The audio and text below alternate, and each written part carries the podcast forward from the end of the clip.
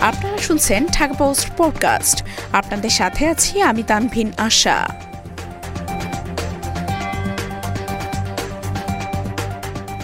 ঘন কুয়াশায় মাঝপদ্মায় আটকা তিন ফেরি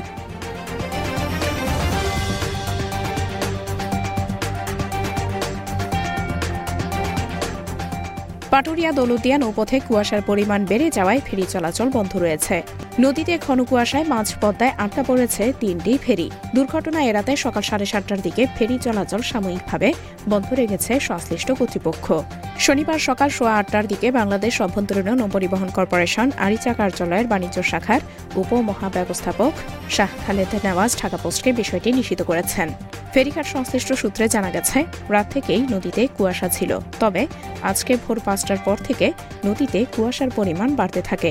ঘন কুয়াশার পরিমাণ বেড়ে যাওয়ায় ফেরির মার্কিং বাতির আলো অস্পষ্ট হয়ে যায়।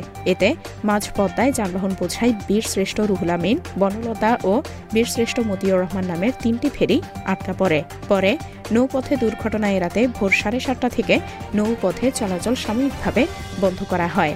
কুয়াশার কারণে ফেরি চলাচল বন্ধ থাকায় পাটুরিয়া ফেরিঘাট এলাকায় শতাধিক যানবাহন নদী পারের অপেক্ষায় রয়েছে।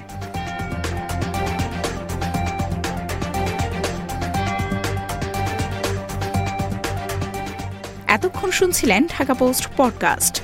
দেশ বিদেশের সর্বশেষ খবর জানতে ভিজিট করুন W W W dot Dhaka post dot com